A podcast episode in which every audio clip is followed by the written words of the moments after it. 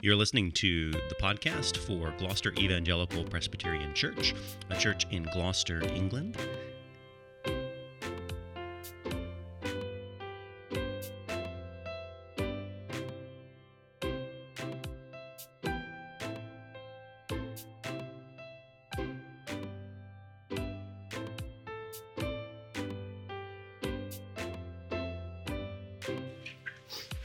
We come now to our new series on the life of Jesus, where we'll be looking uh, from Luke chapter four to Luke chapter nine, seeing the early uh, ministry of Jesus.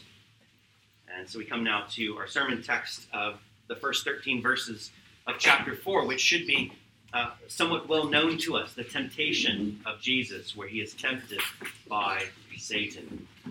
So hear these words from Holy Scripture. And Jesus, full of the Holy Spirit, returned from the Jordan and was led by the Spirit in the wilderness for forty days, being tempted by the devil. And he ate nothing during those days. And when they were ended, he was hungry. The devil said to him, "If you are the Son of God, command these stones to become bread." And Jesus answered him, "It is written, 'Man shall not live by bread alone.'" And the devil took him up and showed him all the kingdoms of the world in a moment of time, and said to him, "To you I will give all this authority and their glory, for it has been delivered to me, and I will give it to whom I will. If you then will worship me, it will be yours." And Jesus answered him, "It is written, 'You shall worship the Lord your God, and him only shall you serve.'" And he took him to Jerusalem and set him on the pinnacle of the temple, and said to him, "If you are the Son of God, throw yourself down from here, for it is written, 'He will command his angels concerning you to guard you, and on their hands they will bear you up, lest you strike your foot against a stone.'" And he answered him, "It is said, 'You shall not put the Lord your God to the test.'" And when the devil had ended every temptation, he departed from him until an opportune time. So we come to this passage uh, in the ministry and the life of Jesus. And the way that Luke has uh, composed this narrative, uh, he's, he begins in chapter one with the uh, amazing and miraculous birth story of John the Baptist, the forerunner who would come proclaiming and preparing the way of the Lord to come. And then we have Jesus' miraculous birth, which is even greater than John's, that Jesus is born of a woman, but also overshadowed and is conceived by the Holy Spirit, already setting the stage that, that Jesus is greater than John. Indeed, Jesus is the greatest person who was ever born, and because of his birth. But then Luke continues on, and we come to Jesus' baptism, where in this moment that Jesus is baptized, he's identifying with the people of God, right? He is being, he is being uh, baptized in a baptism of repentance, something which he doesn't need, in order to identify himself with the people of Israel as their Messiah. And it's at that moment that the clouds seem to part and this voice from heaven, "You are my beloved Son, with you I am well pleased." And so we have Jesus' miraculous birth indicating who he is. We have the Father proclaiming who he is. And then, then it's when Luke goes through his genealogy at the end of chapter three. Remember, Mark, sorry, Matthew begins with the genealogy. Uh, Luke seems to place his here right before the temptation of Jesus. And Luke's genealogy traces it backwards all the way uh, to Adam, to the son of Adam, the Son of God. And I think this is setting the stage, because you'll remember throughout the Bible, there are only two people who are ever directly tempted by Satan. There's only two people that have a, a confrontation where Satan is standing there in front of them, enticing them to sin. And who are they? Well, they're Adam and they're Jesus. And it's interesting that Luke's genealogy goes all the way back to Adam. It's almost as if Luke is painting this picture of Jesus, who is the Son of God in his birth and declared by the Father, and also the Son of Man based on his genealogy. And then, we'll, as we go through this temptation section, we'll see the ways in which it compares and also contrasts to Adam. Remember, Adam was tempted in the garden with every good thing around him. Jesus is tempted in the wilderness with nothing. And Adam, who was given everything, he fails. Jesus, who is given nothing, succeeds. And so as we come to this, we'll look at this in three parts. It's there's a Luke sets the stage in the first two verses. Then he moves through the three temptations. And then he adds this uh, conclusion at the end. And so setting the stage, uh, in verse one, it speaks about Jesus as being led by the Spirit. Jesus, full of the Holy Spirit, was led by the Spirit in the wilderness. Uh, and already Luke is highlighting for us that this is not taking Jesus by surprise. It's not as if he opened up his door and Satan was there and Jesus had no idea what was going to happen, but the Lord is directing all of this, and he is leading Jesus directly into conflict with Satan. And the Spirit leads Jesus into this wilderness. And it's to call to mind Israel's wilderness wandering, which was actually also a test, a time of testing for the people of God. But the, the wilderness here, it's it's to just bring up memories of a hostile place, a place devoid of people. Uh, Deuteronomy speaks of it as a place full of fiery serpents and scorpions. Luke speaks of it later as a, as a place of, where demons dwell. That it's meant to be this picture of uh, just devoid of human life, unfit for human life, and a place where humans do not want to live. And yet this is where Jesus is now forty days without food here in the wilderness, right? He, he is stripped of everything. He has no friends. He has no help, it seems. It is him alone with Satan. And the way Luke recounts it in, in verse two, for forty days being tempted by the devil. It's likely Luke here is, is bringing out the point that he, through those forty days, had been tempted continually and repeatedly by Satan. And the, the three that we have recorded here really are the culmination. So Jesus, who is in this hostile place, devoid of food, constantly being bombarded by Satan's temptations, then culminates with these three, likely Satan's worst temptations. Now at the moment where Jesus is hungry, weary, alone, tired, Satan then brings out these three at the end. But Jesus here is, is, is in the desert, and he is fasting. He has ate nothing during those days. And just an interesting question is, why is Jesus fasting during this time of forty days? Because oftentimes fasting is a sign of penance, of you have done something wrong, and so this time of prayer and fasting occurs in order to restore that relationship with God, to remind you of your dependence upon him. But clearly that's not what Jesus is needing to do here. But there's another element to fasting in the Old Testament, and that is in preparation for ministry, in preparation for something to happen. So Moses, when he goes up on the mountain, he fasts. He fasts in, in order to be receptive when he's going to receive the Ten Commandments from God.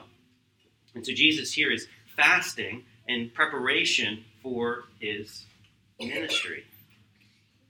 But also it does, it brings Jesus to this point where he's at his weakest and his most vulnerable. And I think it's just incredibly important to remember that, again, the reason he is in this position is because of you and me. That, that he is here at his weakest. He is here facing down the worst temptation any human has ever faced. But again, as Hebrews reminds us, it's for the joy that's set before him. As I stated in the children's talk, I believe that is what is getting Jesus through this. That he knows the reason that he's here is to save his people. And so that all that Satan is offering him, as we'll see, many of them are, are things that he actually can't offer him, that he's doing it out of a love for you and me. He's facing these temptations in order to be the second Adam, in order to be the new Israel, in order that he will be able to fulfill everything that the law demands. But also wonderfully, as the, the book of Hebrews will bring out, what we then also have is we have a God who actually understands temptation. And I think it, that alone sets Christianity off from every other religion. When we pray, when we are, are tempted, when we uh, face down these temptations in our life, we come to a God who actually legitimately empathizes. Again, there's these theological truths that I know, but I'm not sure that I can p- completely comprehend the fact that when I am tempted and I flee to the Lord Jesus Christ, that he actually hears my prayers and goes, I actually understand. I actually know what it's like. I'm actually here for you. And so Satan now, after this period of forty days, uh, these are these last three temptations that are recorded for us here. Uh, and as I put in the service sheets, you'll note that Jesus' response is all taken from Deuteronomy uh, chapter six and chapter eight. So these sections of Deuteronomy seem to be uh, incredibly important uh, in terms of the way that Jesus is dealing with these temptations. So there are three temptations here. The first temptation uh, in verses three through four is the temptation uh, where Satan says, turn these stones into bread.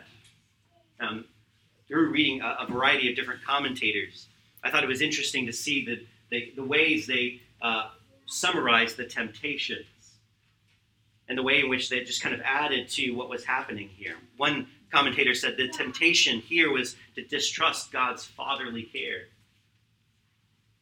Someone else said the temptation here is to show what kind of Messiah this Jesus will be.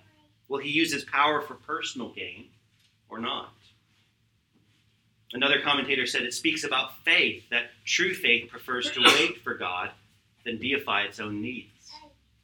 I thought all of those were, were wonderful, which is why I wanted to quote all of them here, but they all help us to see different aspects of what is happening in this temptation. But note the way that Satan phrases it. He tells him to turn these, uh, turn the stone into bread, but he phrases it if. It's a, it's a powerful word there. If you are the Son of God, he, he's deliberately, in a sense, taunting him. He's trying to put him to the test to say, if you actually are the Son of God, then I want to see proof of that. And if you can't do that, I mean, you can see that like dilemma he's he's he's trying to force him into. You know, on the one hand, I don't believe you're the Son of God. Show me. And then if he doesn't do it, right, well, then you're not the Son of God. And so what is Jesus to do? But it's interesting, again, the way that Luke frames this for us, we already know he is the Son of God. We have been repeatedly told that he is the Son of God. That in his baptism, in his birth, that he is truly the Son of God. And so now he, he's faced... Right? He's faced with this interesting dilemma. What will he do? He, he's faced with his actual legitimate needs. Uh, he is hungry. He hasn't eaten for forty days. I worry to see what a child would be like after forty days of not eating. But he, he's legitimately uh, in need. And think about the way in which now he's asked to trust his father, to trust his father's care, or will he just use his powers to immediately alleviate his suffering? Right? What, what, what will he do in the situation? Will he seek after himself, or he, will he seek after God? And so Jesus responds by quoting the words from Deuteronomy eight, verse four. But again, note the words that he phrases this with. His response first is, "It is written." And again, it's important to think that when Jesus here is facing his enemy, I mean, he could have just said no. By my own authority, no, I'm just not going to do that. Please go away. But that's actually not what he says. Rather, Jesus, the Son of God, actually quotes back to Satan Scripture. And I think this does help us see the importance of the Bible, the fact that the Bible is that authoritative. It's so authoritative that actually the Son of God can quote it, and it is authoritative in and of itself. That it's it's authoritative, Jesus is saying. It's actually authoritative before he here was on earth. It is still authoritative because it is God speaking. And so I think it's it's incredibly important to see the way that he responds. And not just to affirm things like sola scriptura, that the Scripture is our sole authority here on earth, but also just to remind us of what the Word of God does in our own life. I mean, for Jesus, he is, yes, he is saying that the word of God is authoritative because it's the word of God, but he's also using it directly in his own life. He's using it to combat the temptations of Satan. And the context, I think, is important from Deuteronomy six to Deuteronomy eight. Here, there's uh, God, through Moses, is reminding them of what they have just gone through. Deuteronomy is, is, is written really as the final sermon of Moses before the people enter the promised land.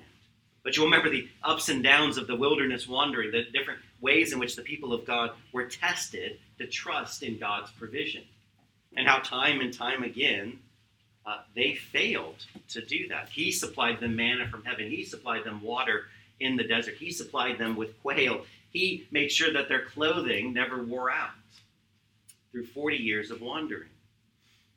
He was the one who has provided for them. And actually, we, we saw this in Hosea when Hosea is, is recounting to the northern tribe that though they try to find their sustenance, they, they try to find their provision, and everywhere and everyone but God, behind the scenes all along, it was God who had been providing for them. And so just as the, the northern tribe in Hosea's time was, was seeking uh, to find their satisfaction in others, seeking to find their care and their provision in others, whether it's Assyria or Egypt. And so Jesus here is tempted, right? Where will he find his satisfaction? Where will he find, where will the center of his life be? Will it be centered around food and, and his immediate needs, or will it be centered around God? Will it be trusting in God's provision and what he has provided up till then? And will he trust in God's timing? I think it's also interesting to just remember who actually is more trustworthy, God or, or Satan. And this seems to be the exact problem that Adam fell into, that he had the trustworthy words of God, do not eat, and then he had the untrustworthy words of Satan. And here really the same thing is happening. Who, who is Jesus just simply going to trust? His heavenly Father, which doesn't gain him immediate gratification. His heavenly Father, which actually is going to necessitate more suffering for him. Or will he just trust in himself or these words of Satan? And Jesus responds to him, man shall not live by bread alone. And the quote goes on, but by every word that comes from the mouth of God. And Jesus here, who responds back to Satan, what he's uh, really what's underlying all of this is in Deuteronomy eight. It's the Lord who has provided for Israel by his word. He's the one who commands, and manna rains down from heaven. And so there's a, a literal way in which God has provided by speaking to his people. He speaks, and, and all of this provision comes to them. And yet they failed to trust during that time. They, they were asked to trust when God was providing for them food. Jesus is trusting when no food is provided for him. And there's this constant contrast between Israel and Adam and Jesus. Right? Adam, who had everything, fails to trust God's word. Israel, who had God's provision and God's redemption, fails to trust God. And yet Jesus here succeeds in trusting in God's provision, God's care, and God's time, all while actually in a distressing time. I mean, in some sense, Luke is just primarily telling us simply that Jesus really was tested. Jesus really was tempted. I mean, we can think of when times are distressing. There is that temptation to turn to other things, to make other things central in our lives. When, when times are difficult, Uh, it's easy to think of, of comforts, of these other needs that we want, many of them legitimate. Bread is perfectly legitimate for Jesus to eat bread, to feed his hunger. But yet what we now have is this wonderful picture of Jesus uh, combating temptation with the word of God. But I think more so even for us is that he is the one who did it on our behalf. And so that when we are tempted, we can remember that Jesus' temptation is greater than anything we've ever experienced. And yet he succeeds And I think it's also important to remember that he is full of the Holy Spirit. When we ask, what power did Jesus use? He used the Word of God and the power of the Holy Spirit. When you think of the way in which he's combating temptation, he's not doing it through any superpowers that we don't have access to. We have the very same Word of God. We have the very same Holy Spirit. And we have to take the Word and hide it in our hearts that we might not sin against God. Well, then there's the second temptation uh, in verses five through seven. Sorry, verses five through eight, where Satan brings Jesus and uh, somehow miraculously, it seems, shows him all the kingdoms of the world in an instant. And he offers Jesus these if he would worship him, and in essence, if he would bypass the cross. Right? The first temptation was about trusting in God's provision, and the second one is about trusting in God's plan. Will, will Jesus trust God's plan? And you'll note, too, that when, Jesus, when Satan says that he has all of these kingdoms ready to give Jesus, uh, Jesus actually doesn't contradict him. Jesus doesn't contradict him. Because you'll actually remember, Jesus' mission is to dethrone Satan and plunder his kingdom. The, the Bible pictures Satan not as the ruler of hell, but as the ruler of the world, the ruler of the kingdom of darkness, and that Jesus' mission is saving people and liberating them from that evil kingdom. And so Jesus responds once more uh, with Deuteronomy six, verse thirteen. He says, "You shall worship the Lord your God, and him only shall you serve." And again, coming from Deuteronomy, this is where the Lord is speaking to the people, that he is the one who has provided all good things to them. He's the one who has redeemed them. He's the one who has demonstrated his power time and time again, and so rightly commands the people that they shall worship him only.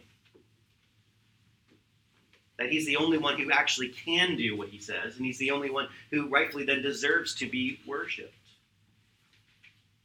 And again, as we saw in Hosea, that the folly of idolatry, the folly of false gods, is they actually can't do anything. They can't actually provide. But then it becomes even worse than that. Not only can they not provide, not only are they not real, but it actually will bring the punishment of the real God upon you. I also think he, he is, in this response, he is also rebuking and reminding Satan of who he should be worshiping. Right here it seems clear Satan is definitely just worshiping himself and calling Jesus to join in that worship of himself, where Jesus responds, no, there is someone greater than you, someone who has greater power, greater authority, and you are to worship him. And again, we go back to the con- contrast between Israel and Jesus, between Adam and Jesus. Israel failed to worship God alone, despite just the myriad of evidences that they had. I mean, even just the, the first generation out of Egypt could testify to the plagues, to the parting of the Red Sea. And then the second generation could just cite all of the many provisions that God had done while they were in the wilderness. And then throughout Israel's history, there's just constant reminders to them of what God has done in the past, but also in the present for them. And so they, they turn from God despite all of the evidences to the contrary. And here we're seeing Jesus, who succeeds, once again facing an even greater trial. Because again, when Israel was in the wilderness, God provided for them. Jesus here really doesn't have any provision. He's alone, he's weak, he's in the wilderness. And also think what he's being offered is just not a trinket or a small plot of land in Palestine, but he's legitimately being offered the entirety of the whole world.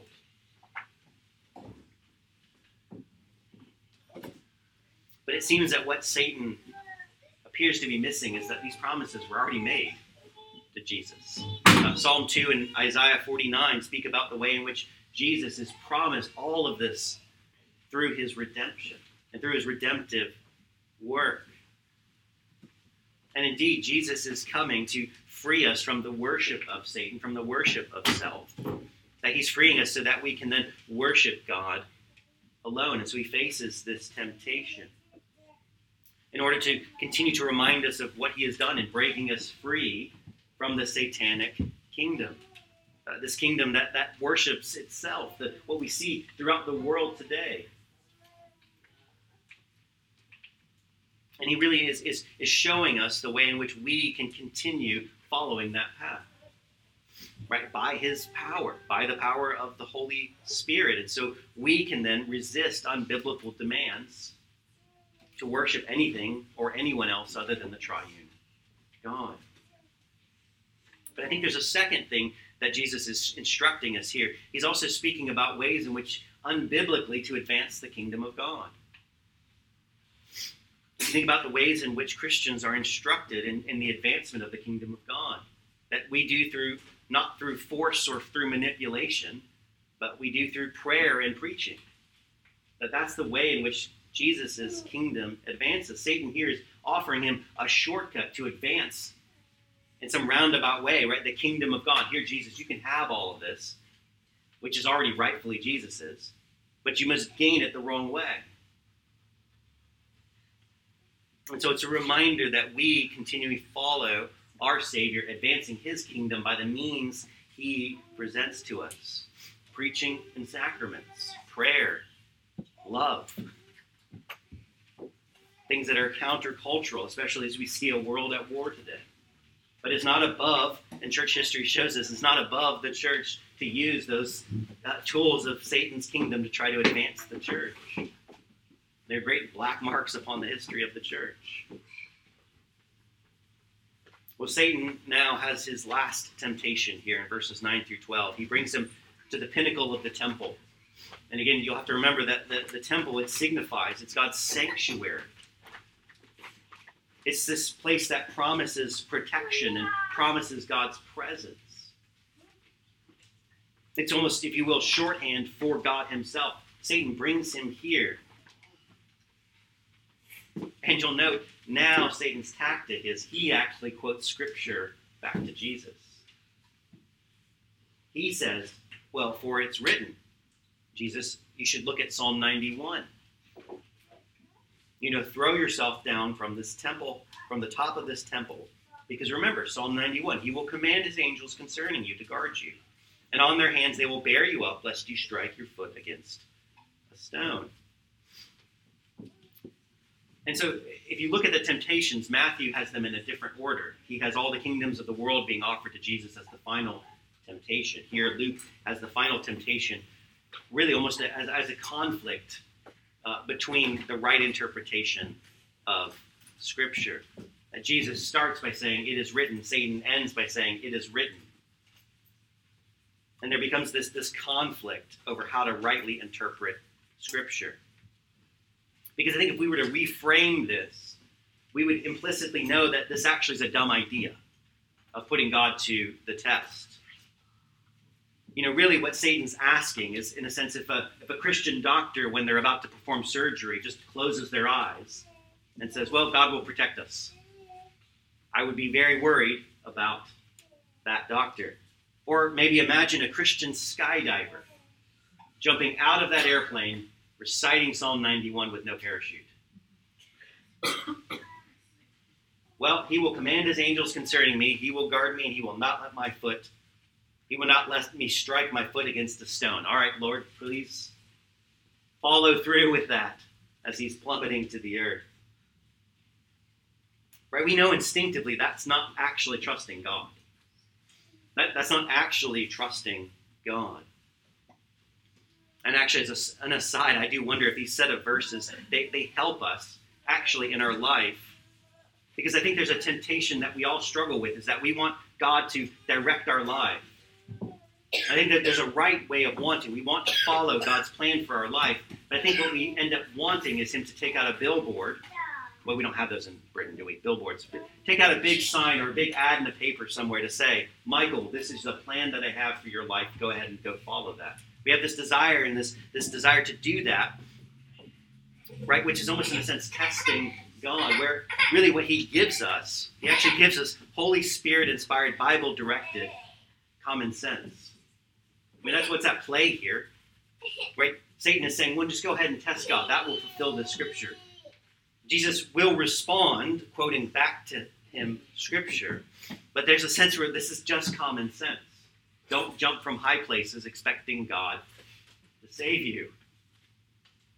And Jesus responds to it, quoting from Deuteronomy six sixteen, "You shall not put your put the Lord your God to the test." And this is quoted, and Moses is citing this against Israel for the time in which they failed to trust God. There's this episode, it's recorded in Exodus seventeen, where the people are, are grumbling. They don't have water. They're in the wilderness, and they're needing water. And so they're demanding that the Lord provide for them water. And actually what it says in Exodus seventeen, verse seven, the Israelites are actually saying, "Is God even among us?" And so you can see the situation that they're presenting. They're saying, "We demand that you provide us with water now. And if you don't, you don't exist, or you're not there, or you don't care for us." That's what the Israelites are doing, and that is that is exactly what Satan is doing here. If he really is your God, if he really is all-powerful, well, then he will make sure that you don't go splat when you jump off the temple.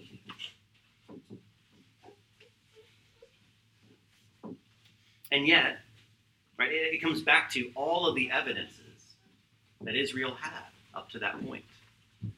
They had mountains of evidence that the Lord cared for them, that the Lord loved them, that the Lord would provide for them, could provide for them, and had provided for them.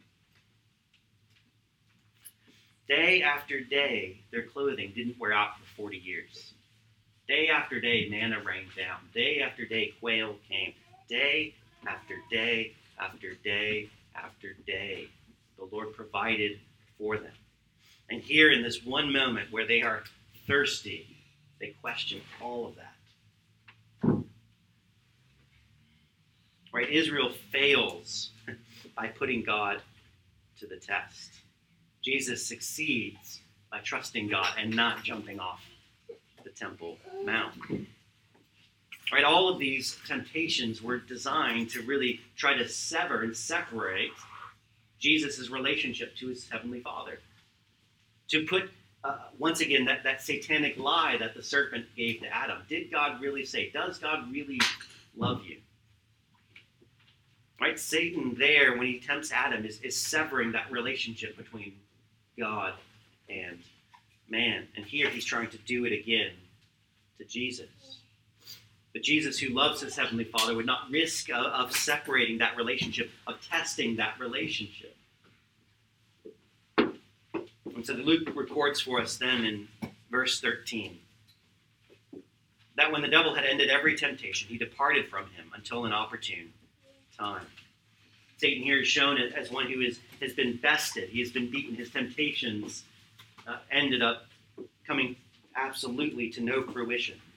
But he's by no means finished, as the rest of the gospel will show us, that he waits for a better time to attack once again. Really, we can think of many instances over Jesus' life, but certainly this seems to indicate to me, at least, thinking in terms of the cross, right? Judas betrays him, his disciples flee. Right? He lives a life of being attacked, whether verbally or even physically, by Israelites, by God's own people whom he has sent to. You can think of the Pharisees or the ordinary people or those in power, the Sadducees. That all of these people who should know better and should know that Jesus is their Messiah, yet they are against him. And so Jesus will continue to face temptations throughout his lifetime.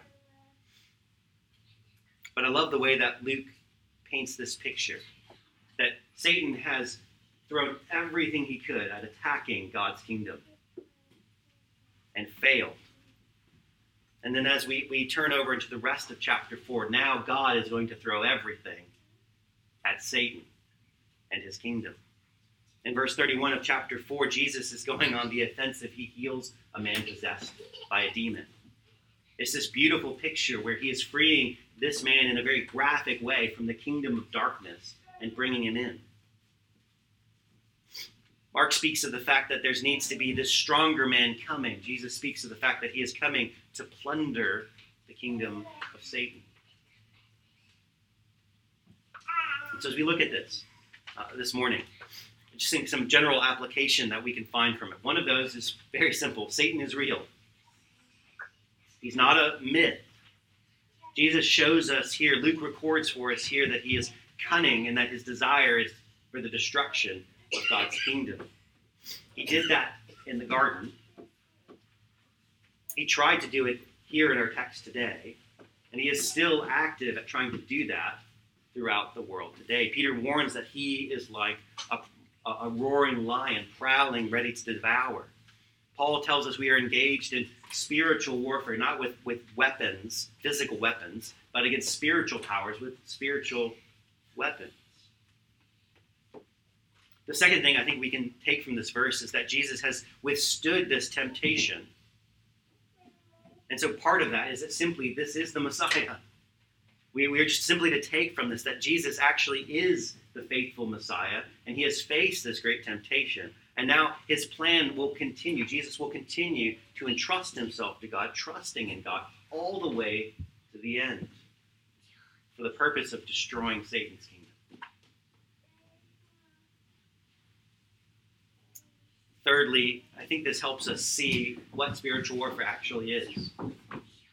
Contrary to, to Hollywood and sensational things of spiritual warfare, right, it's actually simply more mundane. That the temptations that we face are simply to turn from trusting God, to trust in ourselves, to put our immediate needs in, in such a way that it impugns the character and care of God. That spiritual warfare really is just simply fought at the levels of affection and trust. It's a lot less to do with demon possession per se, more to do with just simply trusting money instead of trusting God. And so finally, we just come back to see what Jesus has done on our behalf. He withstood these temptations so that he might rescue us. For the joy set before him, he endured the cross. And honestly, I think these verses at their core should just cause us to love Jesus more.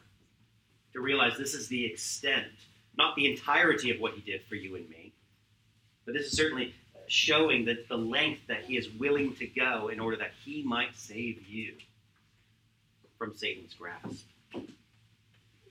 And that alone makes me thankful to have these verses here, because there's just simply another instance of the demonstrating of Jesus' love for his people. So with that, let us go to him in prayer. Heavenly Father, we, we thank you. Jesus, we praise you for enduring temptation on our behalf. We do pray that these verses would remind us of our need to persevere in the face of temptation, that we would do so not to earn your love, but to rest knowing that your love is greater than all the temptations of this world, that having you, we have all things. So, Heavenly Father, we pray, would you strengthen us for the battle ahead? We ask this in Jesus' name. Our closing song is "The Lord's My Shepherd." Uh, again, a fitting way as we think of coming into Monday morning, that the Lord leads us, that though we walk the darkest path, he is with us and comforts us.